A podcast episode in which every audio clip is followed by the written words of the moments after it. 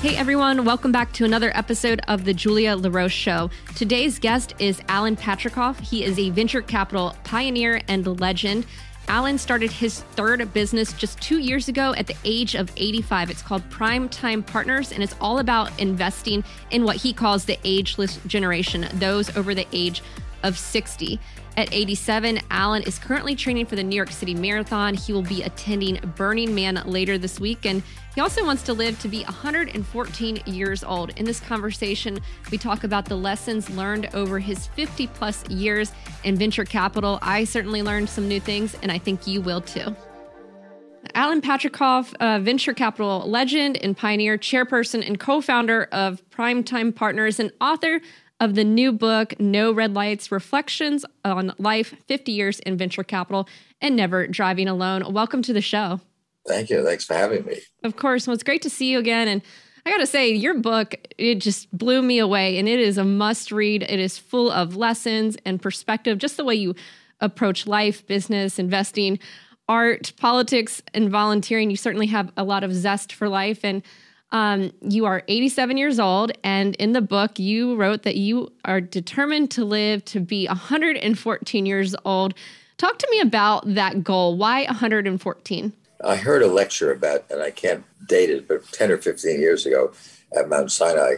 And uh, the gerontologist who spoke said that all of us could live at that time to 114. And the only reason we didn't is because we had, in the interim, cancer, tuberculosis, uh, hip replacement, pneumonia, and each one of those things chipped off from 114. And of course, uh, getting hit by a car or, or better still, a delivery bike uh, takes take has some impact, and of course, your genes have some impact. But uh, basically, what he was getting at is the reason we live to 114 is we have medical problems on the way, and that chips off enough to get you down to wherever you end up. So I uh, I have had several of those uh, difficulties during my life, and, and uh, uh don't need to enumerate. But uh, I still like the idea of 114. So I said, "The hell with it! I'm going to go for 114." And so that's how I picked that, and I've actually stuck with it. And very often people will say, uh, like you have, and introduce me and say 118. I say, "No, no." I said 114. So that's where I'm at. Uh, and uh, we'll see. And if, as I say in my book, if I don't make it, come to my funeral and laugh if you're still alive. I like that. And um, maybe I'll set a goal that's similar to that because it is certainly inspirational. And I imagine when you have a goal like that too, um, and especially you recently started uh, your third business too, but it must also just impact your psyche, the way you approach life. Talk to me about the importance of having those sorts of goals. Well, yeah, you're absolutely right. Having that kind of thought process uh, makes you, uh, or I don't know which comes first, but uh, I live a very positive life, a very optimistic life. Uh, I wake up every day enthusiastic, um, and I'm always open to uh, new opportunities, new ideas, uh, which partly uh, is why I'm in the venture capital business, because that's part of the nature of the venture capital business. But uh, I also just built in have that kind of uh, curiosity. And as you know, I'm headed for Burning Man very shortly uh, and uh, intend to walk, jog the marathon sometime in November if I can make it. And uh, if in the meantime, maybe I'll come up with some other ideas. Uh, but I'm always open to new opportunities. Yeah, I just didn't realize that until I read the book, just how many different things you're involved in. And um, you definitely live a really dynamic and interesting life. And you mentioned going to Burning Man. Um, I've never been, but um, obviously I know people who've gone. And uh, what was it that made you want to go uh, to Burning Man? Well, it's there. You know, why do people climb Mount Kilimanjaro? I mean, it's there. You know, there are certain things in life, and you say, uh, you know, I'd like to try it. Uh, and uh, I think people who are adventuresome and uh, uh, you know they try surfing. Uh, someone tried to get me to do trapezing recently, but I resisted that. But uh, other than that, I'm open to new ideas every day. And I, as I say, it, it, it ties into being in the venture capital business, which is backing new ideas. I like that. I got two lessons from you just out of that was, um, you know, having this optimism and also backing new ideas. Uh, just pulling out some insights the folks listening. Um, and the marathon too. Uh, tell me about the training. I know you've run the marathon five times. I think the last one you did was 1983, according to the book. How's the training going? Uh, well, I have a, a uh, I call him a track coach. He calls himself a running coach, and I meet with him three days a week, uh, and in Central Park, and uh, we're in the middle of training. Uh, on the weekends, uh, I tend to cheat and do much longer runs, which he's not in favor of it yet. that comes, I guess, later in September but uh, you know I'm putting in the time, and the challenge will be not so much speed, but uh, staying on one's feet because it will take me. Uh, I don't know. He says six plus hours. I say it will be between seven and eight hours. And standing on your feet, uh, no matter what you're doing, is uh, tiring for seven or eight hours. Well, I think it's certainly impressive. Um, I run the marathon. It's just it's such an amazing uh, New York um, event, and I will certainly be cheering for you. I want to talk about um, your latest venture in the last uh, two years, starting um, your third business, Primetime Partners. What made you want to start a new fund or a new business here? Well, I had started uh, Alan Patricof Associates in 1970 which became Apax, which is Alan Patricof Associates International. And uh, in 2000, early 2000s, I uh, one day realized that uh, we had really gotten so much bigger that it was becoming somewhat bureaucratic and the fact that we had a habit to run the kind of size business we had. And I wasn't enjoying it as much. Plus, because our size of investments had increased, we were doing more of private equity than we're doing we're doing venture capital. And uh, i my love was really with early stage companies. So i uh, decided to t- turn it over to the other partners. And i didn't really know what i was going to do. And it turned out i spent uh, several years pro bono working for the world bank and the ifc and a couple of nonprofits in uh, traveling around the world and uh, trying to develop and encourage entrepreneurism and uh, small business enterprises uh, uh from uh, Chengdu in China to uh, La Paz, Bolivia, and most importantly in Africa, where I spent most of the time. And around 2006, I said, you know, there's a real opportunity to go back in the venture business again with a different set of rules because you know, you do learn something from having done it as long as I had. And so I started a new firm called Greycroft, which is named after my house in East Hampton, Long Island, which was built in 1894. So it's a name that uh, I didn't think would be too widely used. And uh, uh, we started out with a particular objective of investing in, in the internet and media companies. Uh, and in the venture in a venture capital mode. And by 2016, uh, uh, 18, I'd say, uh, had also gotten very big, and we were also becoming uh, more of a uh, more, developing more administrative processes, and we were investing larger size investments. Even though I th- had hoped we could contain ourselves to pure venture, and uh, I said, you know, uh, I think I really want to do something else with my life. I don't, I don't know what it is, and I uh, focused uh, at that time in reading a lot about older people, and I was seeing a lot of my friends retiring at much too early an age. Since I had started Greycroft at 72, uh, the fact that there's forced retirement in a lot of companies at 60 and certainly at 70 uh, and I said, uh, you know, that's the prime of one's life. If you believe my 114, uh, at 60, it's not even half, just about half your life has been lived. And by the way, the 114, I think if that same lecture were given today, it would probably be 120. Uh, but uh, I, I, I, haven't heard the lecture. Uh, so I decided I would start something new and got intrigued with this area of the fastest growing part of the population being people over the age of 60. And uh, they uh, need everything and they have, they're more computer literate than they were 10 years ago. They have lots of money and uh, it's the fastest growing part of the population. By 2030, there'll be more people over 60 than there will be under 18. You hear every day now about people who are centenarians, centenarians, I guess. Uh, and uh, I think we're only going to, you know, you could have five, six, seven million hundred year old people in the matter of the next five, ten years. So it's a growing market with a lot of money, a lot of experience. And I wanted to uh, get involved in a, a, fund that might service these people.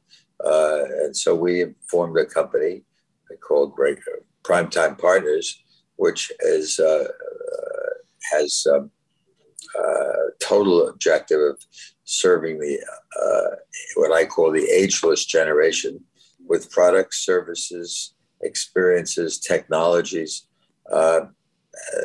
and so far in under two years we've made 25 investments, and it, it looks like looks very exciting. Although you know, when you're in the early stage startup uh, incubation stage, you really don't know uh, how they're going to work out for a few years, and we're still in the early stages. That's incredible, and I. I love the name Primetime Partners, by the way. And you mentioned um, the ageless generation, that it's also the fastest growing, which is so interesting to me because sometimes it feels like um, with investing is all of these other things are focused on like a younger population, but you've really found an incredible area of focus here. And you mentioned too, um, just if you had to do that, if they had to do that lecture again, that maybe that age should be 120. What do you think it is? Um, what are the what are the advancements, or what are you seeing out there that's making it possible for folks to live longer?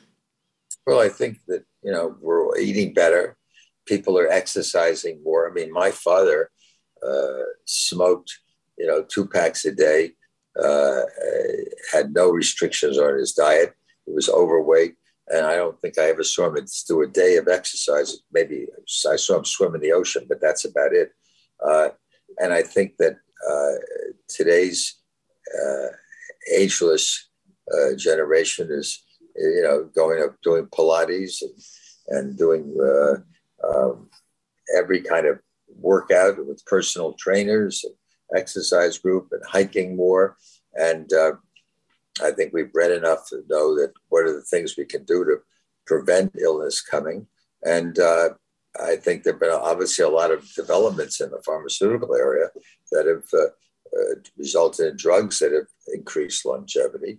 Um, one of the one of the investments we've made in Primetime is a chain of longevity clinics known as uh, Cenegenics, and uh, it's been around for a while, and it's really growing very fast because people want to find out what they can do to extend their life cycle and to uh, slow down uh, disease or, or, or uh, uh aging process. And uh, I think people are much more conscious today of, of that problem. So I think we picked a very good area, and so far uh, it seems to be resonating. Yeah, certainly. Um, that, that's neat. You mentioned um, the investment focus on longevity. And also, I mean, if I go back to the top of this conversation, um, you even you mentioned like your own training for the marathon, and um, it sounds like you know not only are you optimistic about life, you just really invest um, in your health too, which is incredibly important. And you also wrote about about your trainer quite a bit. What do you do? What, what can you share with the folks? Um, any other things that you do personally um, for your own health before we move on uh, more into the investing side of things? Uh, well, I'm not, a, you know, I'm not a vegan or a vegetarian. Uh, I eat in moderation. I have a crazy habit that I started a few years ago. Is I weigh myself twice a day, in the morning and at night. And if I vary by more than two pounds, I try to cut out a meal the next day. Uh, and uh, uh, I, I do a lot of exercise. I mean, you know, obviously, if I'm going out three to five days a week, uh, doing long long walks at, at, heavy paces. If I have a trainer at home, uh, I'm uh, keeping myself in reasonably good shape. My doctor tells me, you know, my my uh, blood pressure is 120 over 70, which is pretty remarkable. So, uh, you know, if I can keep that up, uh, I'm I'm optimistic. I'm going to be around for a while. I love yeah, it. If I'm right, I've got 27 years left. That's amazing. Um, I, and I'm optimistic too, just based on everything you've been sharing. And um, so you're talking about some of the investments, um, the areas of focus for you all. And there's one stat that I was really surprised by, but in a really good way. And that's that 18% of your founders are over 50 years old. I would love to explore this with you, Alan. And, um, you know, you've started biz- three businesses now. You started your first, I think you're age 36, your second at age 72, and this one at age 85, I believe. Talk to me about, um, you know, founders who are a little bit older or later in life starting and why that's important and why it's also important for investors to back them. Well, you know, there have been studies done now, uh, not mine, independent studies. I think it was Harvard was one of them, where uh, they've determined that entrepreneurs in their 50s are more successful than those in their 20s or 30s. And, uh, uh, or let's put it over 40, uh, they're, they're more successful. Uh, and I think it's, they've been around longer and they have more experience, they have bigger Rolodexes uh, and uh, they still have a lot of energy. And uh, uh you know, I'd say wisdom counts. Uh, Let's explore that. Like when you say wisdom counts, um, would love to just you know flesh that out a bit more and um, you know maybe juxtapose it a little bit, like what you've seen in your own career. Well, I think that you know we say in, in the venture business, pattern recognition is the key to success, which is means that you've seen everything once before, so you can kind of spot problems, uh, anticipate them. Uh, that's not a perfect science, but it it does help somewhat. Uh, and uh, uh, you know, I think that uh, just time and grade, having a good Rolodex, all of those things lead to doing to doing your whatever field you're in successfully. And I like that um, you all are focused on unlocking this untapped potential in this generation of entrepreneurs. Um, you know, kind of encouraging that rebirth of the older entrepreneurs. And you mentioned too just how big of a market this is, this ageless generation. Can you help like quantify for us um, your views on how big the market is uh, and how maybe it compares to other ones out there? Just give folks a sense of what we're talking about when we talk about this ageless generation? Well, I have I can't put a dollar number to it, but uh, there are uh, you know the percentage of population. I you are catching me. I don't say off guard, but the the number of people that will be in this age group is uh, so large that uh, I can tell you it's a large. It, it, it's a big enough market, and everyone in the venture business wants to find a a market that has, you know, is big enough to accommodate uh, multiple players, uh, and uh, you know, you're not foreclosed with opportunities. But I would say that uh, keep in mind, you know, older people have more money they've accumulated over their life. So they naturally have more money as opposed to a millennial who's just, uh, you know, perhaps come out of college or have the first or second job. So it goes with the territory. And as I say, it's, it's a fast growing market. And uh, the size is certainly big enough to satisfy plenty of players. Yeah. Fast growing. Um, they have more money and a lot of opportunities out there. You mentioned earlier the longevity clinics. And what are the other areas um, within this space that are exciting to you or any of the businesses that you're starting to back that you're excited about? Well, caregiving is a very important uh, aspect now. Uh, that's one area.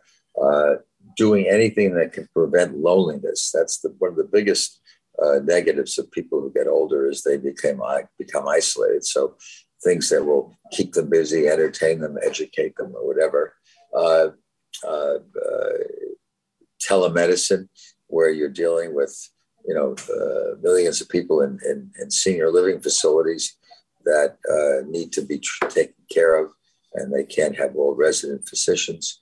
Uh, uh, financial advisory, getting ready for their retirement in advance, uh, uh insurance and uh, preparation, uh, coming up with new living concepts, uh, new, new, nutritional uh, companies that are dealing with uh, post acute problems and, uh, trying to change diets, uh, keeping people trained so that they don't fall, which is a big area. you know, the, the, list the list goes on. Re- retrofitting homes so that they're uh, compatible to people who are older and need supports in their home. Uh, we have a catalog company called Carewell, which supplies uh, all the supplies you have in a catalog form. We have another company called, as I say, Cenegenics, which runs a chain of longevity clinics. Uh, so the, the list is pretty long of where the opportunities are.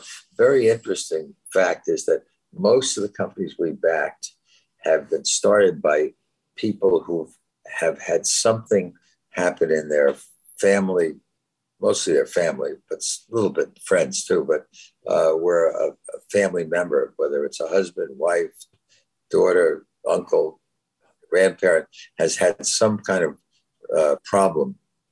And they have seen the fact that they didn't have uh, adequate treatment for that problem, and therefore it's been a uh, area that uh, you know they said this is a good opportunity to, to start a company, mm-hmm. and so we've seen a lot of startups from younger people who recognize a need in older people for the product or service. Yeah, no, that's really incredible too. Just um, you know, when the younger generation also uh, recognizes it as well. Um, okay, I want to um, start digging in more into the book, and you know, one of the things I there's so many things I really liked, but the way you talk about New York too, um, and you're a lifelong New Yorker, and you grew up there. What was what was that like? And talk to me just a bit about like your younger years and how you even first got interested in, um, you know, business and investing.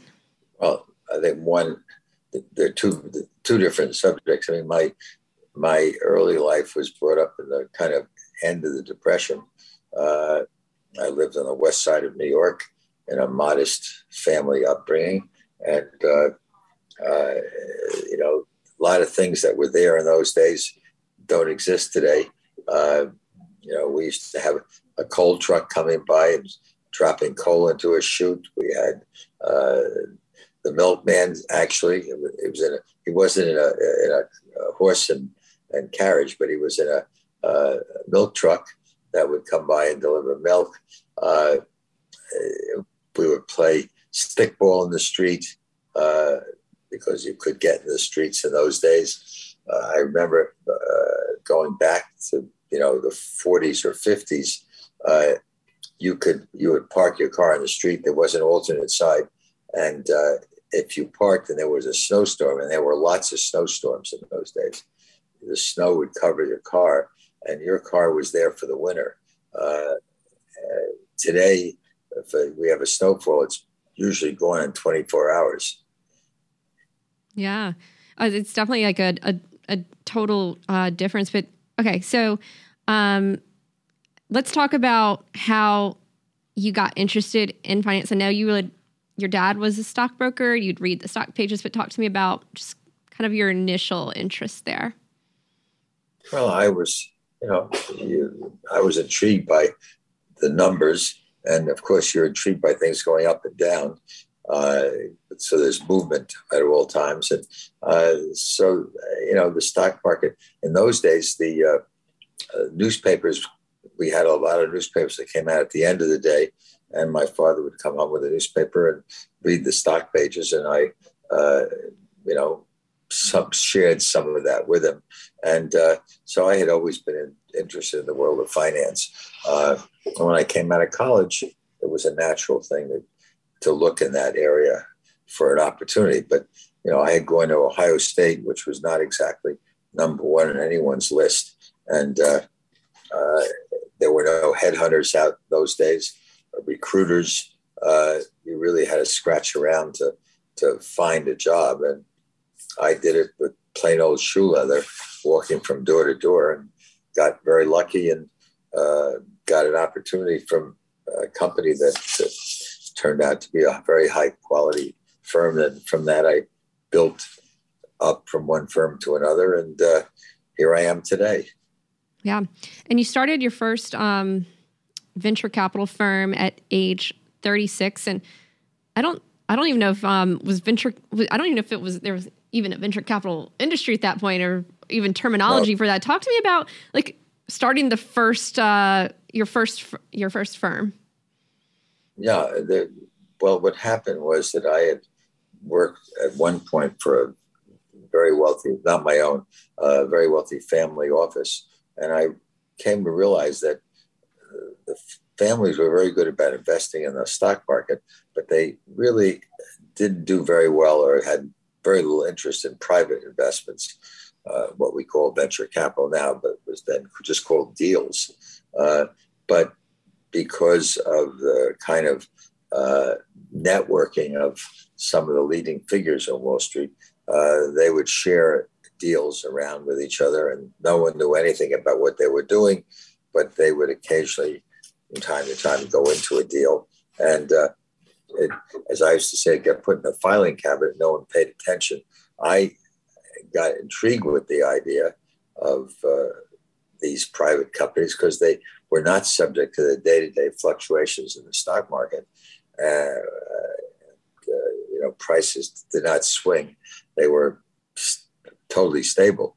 And uh, so I uh, I started taking interest in the portfolios of that we had at the this the firm I was at, and uh, one of the first investments I made was in the New York Magazine, which we started, and then a medical company called Datascope Corporation, and a, and a uh, TV radio company called LIN Broadcasting, and those were all while I was working for someone else, and that gave me a taste for private investments, which I found much more satisfying than just being part of the, the public stock market. And uh, so I decided to start a firm which would service more other family offices who had the same kind of situation because uh, all these places focused on being in liquid companies and but they all had a little bit of private companies and i decided i'd help them monitor and take care of the uh, young investments they made. And uh, uh, so I set up a business to be their outside advisor for their private investments. And uh, it worked out. From there, I started a fund and then another fund and another fund. And gradually, I dropped the family clients that I had and just went into the fund management business. Yeah. Um, and I would imagine too. Do you do you remember like the first deal you did um, when you went out on your own? Absolutely. Uh, was in the secondary lead smelting business. It was a company that uh, today it, they came for financing for a venture firm. I think they wouldn't even get a they, they wouldn't get a seat in the, way, in the waiting room uh, there'd be zero interest. But in those days, we were scrape, scraping around to find deals. And it turned out that that was probably one of my more successful, if not most successful investments. Wow. Uh, it went from being a little scrapyard in New Jersey to being today one of the two or three, if not the leading uh, secondary lead and metal smelting company in the, in the entire world. Uh, uh uh, billions of dollars in revenue. So, uh, you know, from little acorns grow. That's amazing. Yeah, you're there early then. Um, and you mentioned like scraping around for deals. All right, take me back to this time period. How how did you go about sourcing deals? How did this work? Uh, that deal came to me uh, through an intermediary, an investment banker, which is highly unusual uh, today. Uh, because they really most of the companies that get financed they go out and do it on their own. But uh, he brought it to me, and I followed up, and uh, uh, you know, it, and it worked out pretty well. Yeah. So 50 years in venture. Um, and obviously things are a lot different now. Um, I'm sure people are like, they're probably constantly pitching deals or um, how do you kind of think about the evolution or the comparison does it does it surprise you like how much the industry has grown over the years uh, what do you make of it i would never have dreamed the market would be this big i mean it was uh, a fraction of the size it wasn't even an industry until 1973. Uh, but it's uh, uh, it was a uh, organic kind of uh, sharing deals among family groups, individuals, high net worth individuals, and uh, it just grew into a more institutional type business to the point where today, it, I mean, it's probably 90 90% institutions at least. Um, some of your more memorable deals, I know um, I was reading you were involved in AOL. Um, you're early in Apple. You you've done a lot over the years. Um, you, and a lot of it is as techni- technology has evolved. Do you have any memorable ones um, that stand out to you over the years? Of course. I mean, that's a hard question to, to answer. There's, uh, uh, I mean, each one had its own characteristics. I mean, I get most identified with Apple, which was really just a small investment we made in 1979, but it obviously gets a lot of attention since it was the second round of investment. So it was before it was public. And uh, obviously, the appreciation has been dramatic. Uh, I was involved with AOL, which people don't realize was uh, was in bankruptcy when we invested it. It was a game company called Control Video, and we took it out of bankruptcy and uh, with others, and uh, you know became America Online.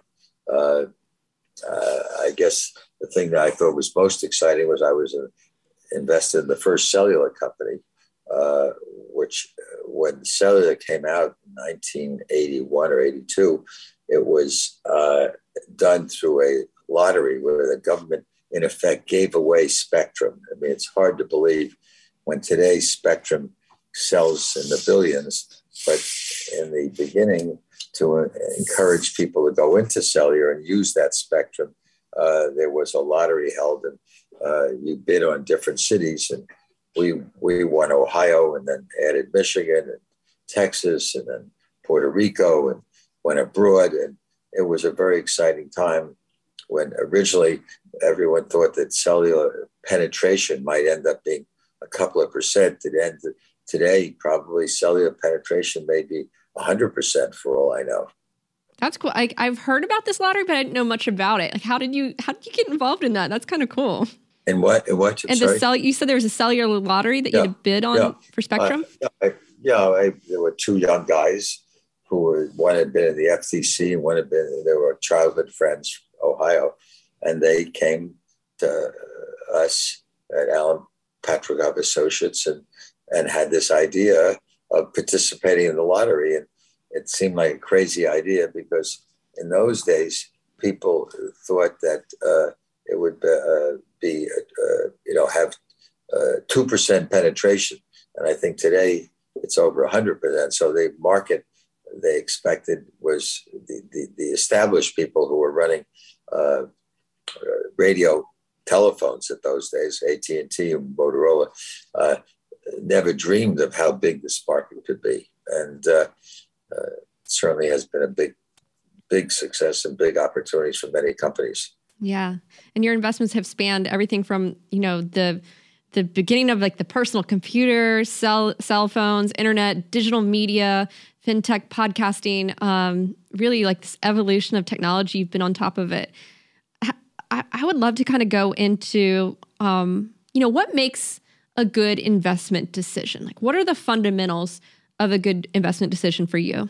Well, I wish I knew the answer to that because uh, I'd be a, a lot richer than I am, and a lot of investors would also be. I mean, I think it's a it's it's a highly speculative business if you're getting into it at the early stages. Now, if you go in later in a private equity world, there's a lot more established numbers to deal with. But when we go in, it's more uh, hypothetical, theoretical. It's extrapolation of what you think uh, how markets will build and, uh, uh and how successful managements will be in attract in attacking those markets and what the economics will be. Uh, competition, what the uh, who else is doing what they're doing, what the, the supply sources are, uh, and it's uh, it's a very uh, complicated analysis, and it's really an art, not a science. And at the end of the day, you try to back people who you think can build build businesses and attract a team around them that will uh, help them implement a vision that they have. And uh, hopefully, the vision has been well thought out and they understand the economics of the business. Mm-hmm. I like that you said it's an art, not a science. And you also mentioned, you know, backing people. Are there is there anything that you ever look for in a founder, or can you kind of I don't know, like I've never been in your position, but if there's something that you can tell, like I don't know if there is anything there, but when you meet someone, if you can kind of tell this person's kind of got what it takes, or well, every once in a while you do come across someone who uh, has that kind of special source, but uh, I, I, don't think you can totally rely on that. I think uh, you know having charisma is, uh, is does help because it gets uh, you to realize that you know there are people who can attract other good people to a team, and team building is very much part of it. But uh, a lot of factors go into the equation, and uh, that's why not every company is successful, and and not everybody is designed to be an entrepreneur. Remember, uh, it's a you know some people have to work for a living. For others, mm-hmm. I want to talk about that too because I know you do speak at a lot of business schools and you do give advice for folks, including you know aspiring entrepreneurs, and it might be a little different from what other people might say, but um, I'd love to hear from you, like your thought process around, um, you know, the advice that you give to folks at business schools. I know you'll like ask them to raise their hands if they want to start a business, and you often will recommend that they work for someone else. Let's talk about that. Well, I think we're living at a time. You, by the by the way, you're obviously showing you've read the book. Uh, uh, the uh, very often I talk at business schools, and when I asked for how many people are planning to start their own business, I it, I don't know this year because I haven't done it yet this year, but uh, there there's a very high percentage, and the reason is that they knew somebody who probably started a business two or three years before and who made a lot of money, and so they say, well, why you know I'm smarter than they are, why shouldn't I uh, be just as successful? And uh, uh disappoints me a little bit because that's not a really good reason to start a business. Uh, I'd much rather see passion and uh, understanding of a particular area that uh, that drives you to say, you know, I've got to start this, or you know, I'll die. I mean, I really, uh, I, I want to. I, am desperate to see this idea implemented. that's a good sign. someone who's, you know, had some experience before, and a lot of people coming out of business school haven't had sufficient uh, management experience. Uh, and so I have often said, uh, you know, going with another startup, not necessarily being the entrepreneur, but going there and getting a chance to work under someone who has done it before and learn from them, and also to uh, see the mistakes they make as I, my father taught me, always, you know, try to benefit from someone else's on, on someone else's nickel. Uh, they take higher risk, and and then you benefit from it by you know learning and watching. And I think that even you know the people sh- seem to shun the major companies. I mean, they didn't they, they didn't get to be major companies by uh, uh, uh, you know, because they were all stupid. I mean, they there are a lot of great companies in this world, and if you happen to have an opportunity to work for one and and uh, learn skills and work under someone who can teach you, uh, that's a that prepares you to at some point be an entrepreneur. As I say, not everybody's designed to be an entrepreneur. So I, I, I think that we have uh, you know, it gets it'll get sorted out over time when we have those who are, uh, you know, manage to put it all together and understand the economics of what it takes to make a business. I like that. I think there again, there's so many great lessons here, um, and you know, learning from someone else's mistakes on someone else's dime, like taking that time to work for someone, learn from their mistakes, and um, you know, never hurts to learn on someone else's dime, as you put it in the book. And um, you mentioned like not everyone's cut out to be an entrepreneur, and it's interesting because like when you say like you know the the majority in a classroom would raise their hands that they want to start a business because as you mentioned they've seen someone else do it um, and be successful. Um, do you think there's almost like let's kind of explore this a little bit further? Is there like are there too many people who are just kind of going that route right now with like these uh, like too idealistic uh, of an i guess they're a bit too idealistic or they think okay this is a quick this is a way to make a lot of money. What are you kind of seeing out there? Well i think that's part of it. I think that the uh, as a result of that we have a you know uh, 25 uh, food delivery companies and uh, 35 dog walkers and there's a lot of a lot of repetition and not as much unique uh, technological developments going on today. Most of what you see are applications of existing technology. That's a good point. How about um, how about valuations? Um, you did write a bit about valuations, um, like when you were coming along in the business to now. What do you make of valuations these days? Valuations today are high, uh, and they have been high for uh, a while. And I think it's because there's a lot of money in funds uh, who are out to put money to work, particularly a lot of bigger funds. And so as a result, they need to put more money to work. And uh, as a result of that, companies get overcapitalized. And in order to absorb these bigger capital amounts, the valuations go up to absorb larger capital. And, uh, uh you know, what you might have got for a million dollars five years ago, you now get half of that in ownership. Do you, how do you think this ultimately plays out? Do you think there'll be like a washout um, in in this, or valuations will inevitably have to come down, or too too much money sloshing around? What do you make of that? I, I, I think we're going through a period of uh, uh, high valuations, uh, uh and I think there's a little bit of irrationality and the fact that you know the IPO market is so dismal, uh, I think that trickles down to uh, lower valuations in the private market. It just takes a while, and uh, uh rationality will come back in, and uh, there'll be more you know better better more reasonable valuations. But at the moment, particularly in the later stage rounds, there's a lot of money available. Mm-hmm. Uh, in the later stage rounds, you mentioned. Yeah. Yeah. Um, how about like what you're seeing within your the space you're operating in? Um, tell me about like what you're seeing there.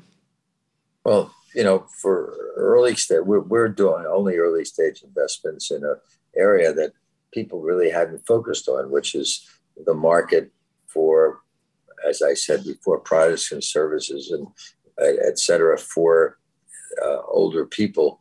Uh, most venture funds are uh, uh, have different, you know, fintech, uh, healthcare, consumer, whatever it is. We're we are a totally diversified firm, and we have, but we have one thing that's consistent, and that's the customer. Everything we do, no matter what field it is, has to serve an older person and uh, that's an interesting kind of unique phenomenon. I mean, if you, companies in an A venture firms that focused on AI uh, can invest in AI companies that do everything. Uh, people that are in in uh, healthcare uh, are uh, providing healthcare for you know the masses. We we have one defining element. We have uh, one customer but we are diversified in all the different areas that serve that customer. And we're, as I say, we've made 25 investments. Uh, we haven't lost any yet, but I am certain we will. Uh, it's just inevitable. And uh, it's too early to see the full results. It's, it's going to take a couple more years before these early stage companies really uh, have a chance to blossom and build substantial revenues. Mm-hmm. Um, you know, something else I just really appreciate about the book is I think there are a lot of, I mentioned this, a lot of lessons for folks. And there's one thing, and I know I'm kind of pivoting here, but um, you talk about integrity and when you were at Greycroft, um, building a culture of integrity. And um, one of the parts that stood out to me was you wrote a letter to a founder. It was during like a, fu- a fundraise, um, and you pointed to ethics.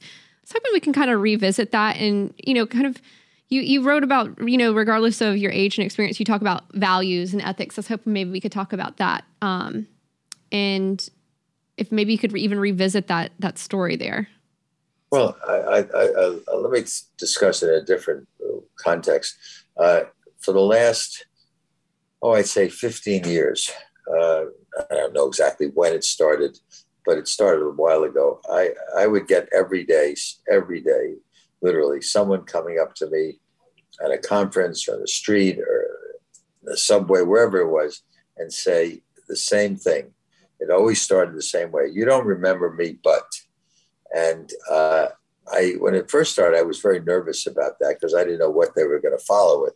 But I have to say, at, at, this point in my life, I honestly don't worry anymore. Uh, but I, I know it's going to happen. By the way, it hasn't happened yet today. Uh, so it's only it, it, it's midday, so I have a chance that it will still happen. But it, uh, it happened many times yesterday when I was at a conference, and it's always you don't remember me, but uh, you were the only person who returned my phone call. But uh, I worked for you when I was, you know, 21 coming out of college. Uh, you don't remember me, but you took the time to meet with me and see my project, even though you said no. You don't remember me, but I worked for you. You don't remember me, but uh, I, uh, I, uh, you invested in my company.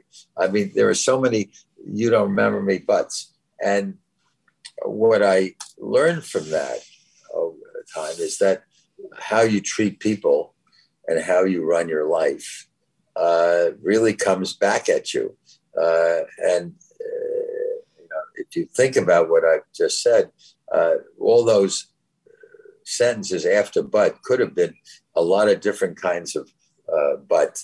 Uh, and I think that running your life with, you know, with an ethical approach, with integrity, with uh, respect for the people you're dealing with, with uh, sun sensitivity. I mean, one of the big things in venture is you have to learn how to say no, since so much of what we do is turning down deals, not accepting them. Uh, saying no with humility uh, all goes to build a reputation and uh, it's all cumulative. I mean, uh, I, I, say in the book, you know, people have commented to me, God, you raised that fund in three months. Normally, a fund will take a year to two to raise. And I always say, yes, three months, but it was 50 years in three months.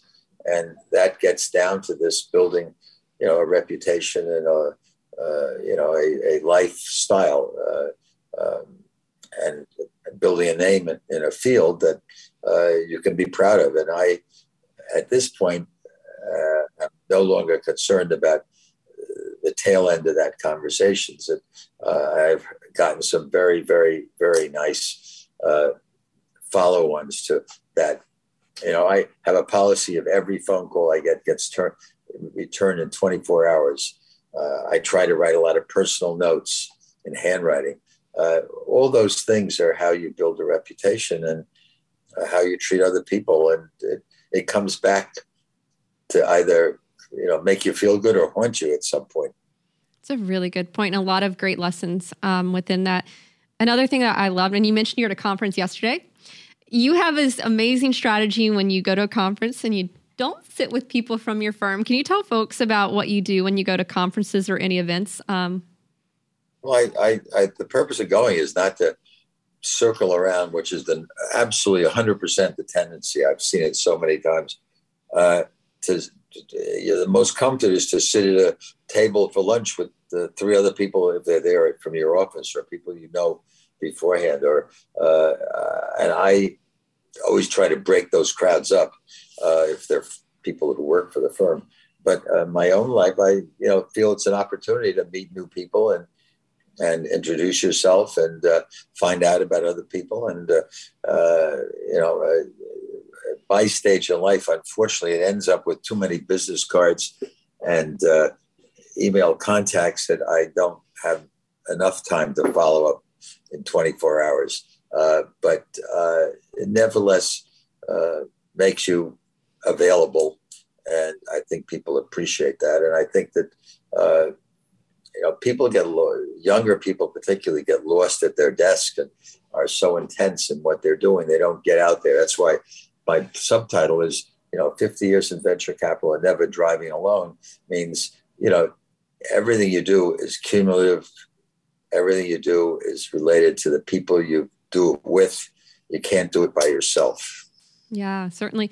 And I, I just love that. And I think it'll be such a treat if someone was going to a conference, they didn't know you and they got to meet you. And just the fact that you're so open and it's taken you some really interesting um, places. And I mean, you've done cool things in volunteering, art, um, theater, which is really cool. I didn't know that you were a, a, a backer of Hamilton, politics, business investing, um, you name it. And um, I see that you're sitting in an office right now. I take it you're probably in New York and gosh, just the importance of, you know, people getting out and being around other people. What do you what do you make of um kind of the post-pandemic world, return to work? Are we are you worried? Are you seeing people go back to the, you know, city business centers? Um I think I think I think it's very sad that there people are not back at their desks. I think they're missing uh, an awful lot of interaction and camaraderie and mentorship that you only get by being present.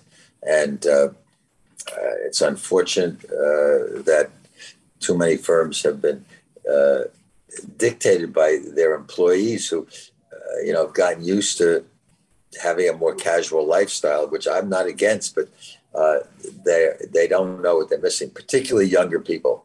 I think it's probably less important for certainly my age, but uh, people coming out of college uh, or business schools or, you know, in their early careers to not have that chance to mix with even people their own age is a real shortcoming. And, and it will show up uh, at some point down the line where they just won't have those that those Rolodexes or relationships.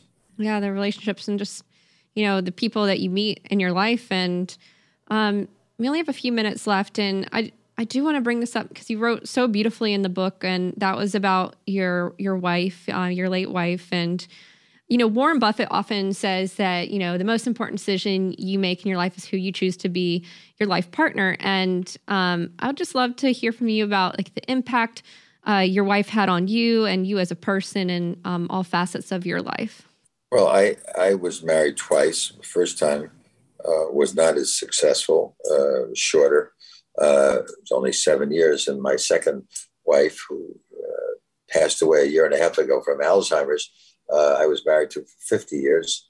Uh, we had three three children, actually two children. One was my previous marriage, but I, as far as I'm concerned, and she was concerned, we had three sons, and we worked very hard together on building a family life. Uh, and uh, did a lot of things together, supported each other. And uh, I would say we had a very good marriage. And uh, I think what we were most proud of, uh, I'm sure she'd be proud of it today if she were alive, is that uh, our three sons. One's married 30 years, one's married 25, and one's married 20, approximately. Uh, and that's kind of unique in the world I'm in, where you have three children, all of whom are still in their first marriage. So uh, I guess we must have built a good uh, family image and uh, and uh, tried to build a home life and uh, uh, you know convey style of living and ethics and I think you know we are we deliberately did not go out of our way to spoil our children. I think you can't avoid it today to some degree, uh, but they uh, at least understand values today. I think. I hope. Yeah, and none of them are in um, venture as well. They all have like really creative fields, which is really cool to see as well. Well, that was one of my decisions. Also, I, I I'll never know whether that was the right or wrong one, but I uh, decided early on uh, when they were eligible to go to work that I did not want them to work uh, and for me where someone would always had the chance to make a comment, and I'm sure you've heard that so and so wouldn't have their job if it weren't for their father, or you know they're trading on their father's name. My sons are not trading on my name, and they never even interned for an hour in, in any of my firms. So they, uh, I wanted them the ability to say, I did it on my own. Now, you know, they will say to you that having the last name of Patricof has helped, uh, but that's that goes. I mean, that's okay. Uh, but they can say they did it on their own, and uh, all that goes with it. Because I did it on my own, so it's nice to have them say it. Well, any parting thoughts before I let you go?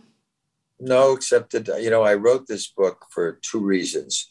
One was to uh, encourage older people not to pack it all in and go to the golf course and uh, retire, and that there was, you know, if I'm like if I write about life expectancy, they have a lot to live for, and they should think about going into a new business or going back into the same business or doing something exciting with their lives.